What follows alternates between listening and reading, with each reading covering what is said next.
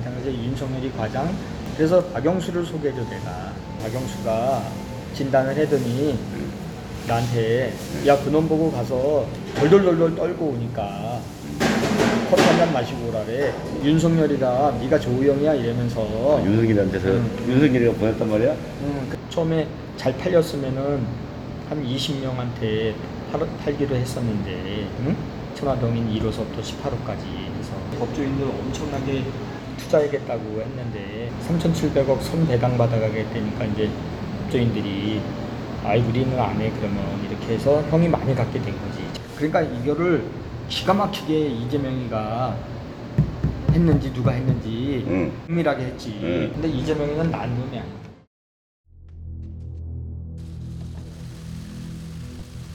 대장동 사건 핵심 인물인 김만배 씨가 한 지인과 나눈 대화의 음성 파일을 뉴스타파가 입수했습니다. 대화 당사자는 현직 기자 시절 김 씨와 동료 사이였던 신학님 전 언론노조 위원장.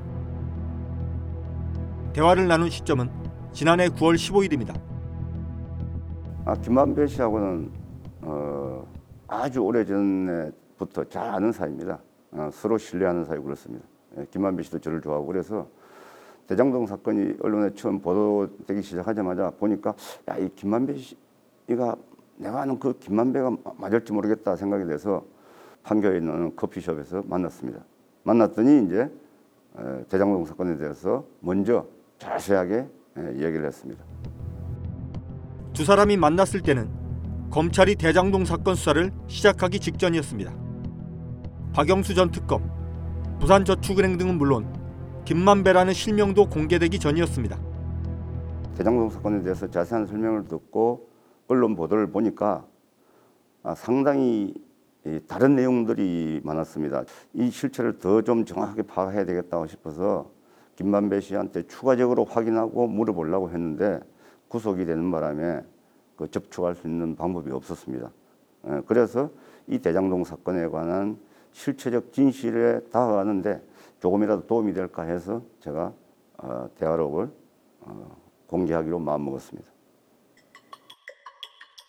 김만배 씨는 대장동 사업 진행 내용을 일일이 노트에 써가며 설명했다고 합니다. 당시 작성한 노트에는 부산저축은행과 박영수 변호사,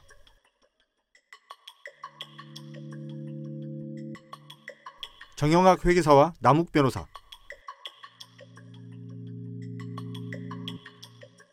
화천대유와 천화동인 등 대장동 사업 관계자와 기업 이름이 빼곡히 적혀 있습니다. 김만배 음성 파일에는 대장동 사건 관련 두 가지 쟁점.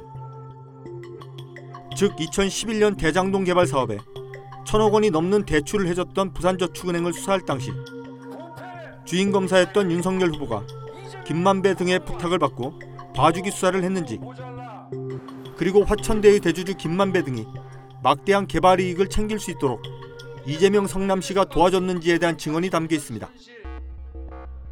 먼저 윤석열 후보의 대장동 관련 봐주기 수사 의혹. 이 의혹의 중심에는 2011년 대검 중수부가 대장동 개발 사업에 천억 원 이상을 대출해준 부산저축은행을 수사할 당시 대장동 대출 브로커로 수사망에 올랐던 조우영이라는 인물이 있습니다. 조우영의 부탁을 받은 김만배와 박영수 변호사가 평소 친분이 있던 윤석열 당시 부산저축은행 주인검사에게 부탁해 사건을 무마했다는 의혹입니다. 먼저 김만배 씨는 자신이 조우영을 박영수 변호사에게 소개해줬다고 말합니다. 근데 친구의? 내가 이제 다른 기자를 통해서 음. 찾아와 조. 조우영이가 응. 나를 응. 아 조영이 찾아온다고? 음, 어. 왜냐면 형님 제가 이렇게 수사받고 있는데 다른 기자분들이 해결했는데 못 해주는데 형님 좀 해결해 주세요. 그래서 그래? 근데 형이 직접 가서 얘기하기는 어렵다. 응? 내가 이 법조 오래 기자인데 응. 내가 검사한테 가서 대검 가서 내가 다 안다 솔직히 음. 아는데 응? 내 동생이니까 해줘라 하면 어떻게 되겠냐 내가 돈 받고 줄 알지 성렬이 형 내 동생이야 이렇게 어떻게 하냐 그 당시에 윤석열이 과장 조 음. 남편이 주인 검사야 음. 그래서 박영수를 소개해줘 내가 아 조영한테. 네, 박영수 변호사를 예, 예. 그래도 나름대로 이제 건물을 소개해줬네. 예. 왜냐면 나는 형 그 혈관을 다 아니까 예, 예, 예, 예. 무슨 말인지 알지. 예, 그 통할 만한 사람. 정말 만으로 소개줬지. 그리고 그 이후 일은 이렇게 진행됐다고 말합니다. 그래서 박영수 변호사를 소개해줬더니 박영수가 진단을 해더니 나한테 야 그놈 보고 가서 덜덜덜덜 떨고 오니까 커피 한잔 마시고 오라래. 검찰 들어가서 음, 대검에서 부르면 가서 커피 한 잔 마시고 오라래. 음. 그래서 내가 나도 모르고 그냥 야 형님이 그랬는데 커피 한 잔 마시고 오랜다. 그러니까 진짜로 갔더니 커피 한 잔 주면서 너는 얘기 다 들었어. 그렇지 가 인마. 이러면서 보내드래. 김만배 씨는 윤석열 당시 부산저축은행 부실대출 사건 주인 검사가 이 사건에 어떻게 관여했는지도 언급합니다. 그 누가 아까 그 검사가 누가 윤석열이가 네가 조우영이야 이러면서 윤석열한테서 음. 윤석열이가 보냈단 말이야? 음, 그럼 그 커피 뭐 하면서 뭐 몇 가지를 했더니 보내주더래 어. 그래서 사건이 없어졌어 근데 그럼 아니 잠깐만 조영이 음, 그러니까 박영수가 이거 기사 나가면 나도 안, 안 돼. 아니라 음. 박영수가 그러면 윤석열하고 통했던 거야? 윤석열이를 데리고 있던 애지 아니 그 데리고 있었기 때문에 통했지 그냥 봐줬지 음, 그러고서 부산저축은행 회장만 꼬링 시키고 음. 부회장 김양 부회장도 꼬링 시키고 이랬지 음. 지난해 9월 녹음된 김만배의 이 말은 조우영을 전혀 모르고 봐주기 수사를 한 사실이 없다던 윤석열 후보의 주장과는 배치되는 증언입니다. 조은영한테 커피는 왜 사주셨어요? 그럼 왜 타주셨어요? 저는 그 사람 본 적이 없습니다. 아니 아, 참. 그 희한하네. 갖다 붙이려고 10년 전 것까지. 조우영 씨가 2011년 대검 중수부 윤석열 수사팀에서 특혜를 받고 처벌을 피했다는 의혹 관련 정황은 그간 여러 개 나왔습니다. 대장동 사건의 핵심 인물 중 한 명인 남욱 변호사의 지난해 11월 19일 검찰 진술 내용도 그 중 하나입니다. 진술 조서에서 남욱 변호사는 제 기억으로는 일주일 안쪽으로 2회 조사가 있었는데 저 김만배, 조우영이 2회 조사 출석 전에 대법원 주차장에서 만났고 그때 김만배가 조우영에게 오늘은 올라가면 커피 한 잔 마시고 오면 된다. 물어보는 질문에 다 협조하면 된다라고 했으며 그래서 조우영이 검찰에 출석해서 2회 조사를 받고 나왔는데 실제로 주인 검사가 조우영에게 커피를 타줬다고 했고 첫 조사와 달리 되게 잘해줬다는 말을 했습니다. 라고 진술한 것으로 기록돼 있습니다. 이 진술이 나오기 2개월 전 녹음된 김만배의 음성 파일 내용과 일치하는 대목입니다. 뉴스타파는 김만배의 음성 파일 내용과 관련해 박영수 변호사와 윤석열 후보, 대출 브로커인 조희영 씨와 조 씨를 수사하면서 커피를 준 것으로 언급된 박모 검사에게 입장을 물었습니다. 조희영 씨와 박모 검사는 연락이 닿지 않았습니다. 박영수 변호사 측은 후배인 윤석열 검사에게 조우영 씨 관련 사건을 청탁했는지 등을 묻는 질문에 다음과 같은 답변을 보내왔습니다. 조우영 사건을 수임한 것은 기억나지만 너무 오래된 일이라서 누구의 소개로 수임한 것인지 검찰 관계자에게 부탁을 했는지 김만배에게 질문과 같은 취지의 말을 했는지 여부는 기억나지 않는다. 참고로 당시 박 변호사는 소속 법무법인의 실무 변호사에게 맡겨서 업무를 수행했기 때문에 구체적인 사정에 대해 기억하지 못하는 것이라는 내용이었습니다. 박영수 변호사의 부탁을 받고 대장동 대출 브로커 조영 씨를 무혐의 처분했는지 등을 묻는 질문에 윤석열 캠프 측은 아무런 답변도 해오지 않았습니다. 다음은 이재명 후보가 시장으로 있을 때 성남시가 화천대유 대주주 등에 특혜를 줬는지 여부.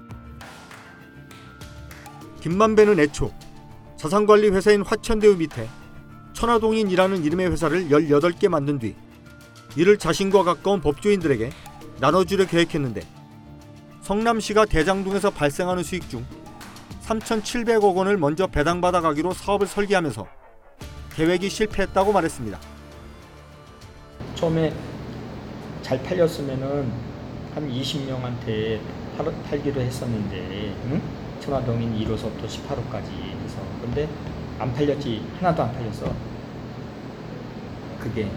왜냐면 하나도 그 저 너무 공모 조건을 성남이 유리하게 자기네한테 유리하게 해서.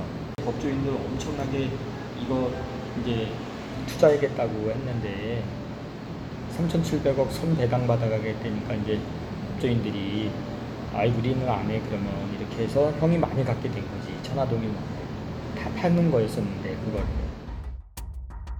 김만배 씨는 대장동 사업을 추진한 성남 도시개발 운영비 250억 원을 화천대유가 낸 것에 대해서도 불만을 표시했습니다. 그리고 공사에 도시공사에 한 한 몇 년 동안 250억 원을 줘서 운영하게 그 뭐냐면 직원들이 어, 또 돈, 줘- 좋네. 또 운영비로 어. 직원들 어, 이- 그거는 배당 3,700원 말고 준 거야? 그렇지 상관없는 거지 어. 이 자산운용사가 근데 그 줘- 줘야 될 의무가 있는 거야? 아니 법적으로? 법으로 걔네들이 그렇게 만들었어 아, 그 운영 아, 아 도시개발공사 돈이 없으니까 그렇지 그거에 관여했는 애들 그러니까 이거를 기가 막히게 이재명이가 했는지 누가 했는지 응, 아주 이 정밀하게 해놨네. 정밀하게 했지 응, 그러니까 손해는 전혀 안 나고 앉아서 코풀게 딱 해놔, 해놓은 거네. 해놓은 거지 어. 근데 이재명이는 난 놈이 아니야 김만배 씨는 당시 이재명 시장이 공원이나 터널 조성 비용 등을 화천대유에 추가 부담하도록 하자 욕을 많이 했다고도 말합니다. 그러니까 이제 또 땅값 올라가니까 이재명 기- 시장이 터널도 뚫어라 배수지도 해라 뭐 해라 계속 이게 이제 이 부대 조건이 자꾸 붙는구나. 그래서 내가 욕을 많이 했지 응? 같은 새끼 공산당 같은 새끼 했더니 응. 성남 시의원들이 찾아와서 그만 좀 하시 화천대유 대주주 김만배 씨의 이 같은 증언은 이재명 성남시가 화천대유 등에 특혜를 줬다는 의혹과는 달리 민간 사업자 입장에서 불이익을 당해 불만이 매우 컸다는 것을 보여줍니다. 뉴스타파 한상진입니다.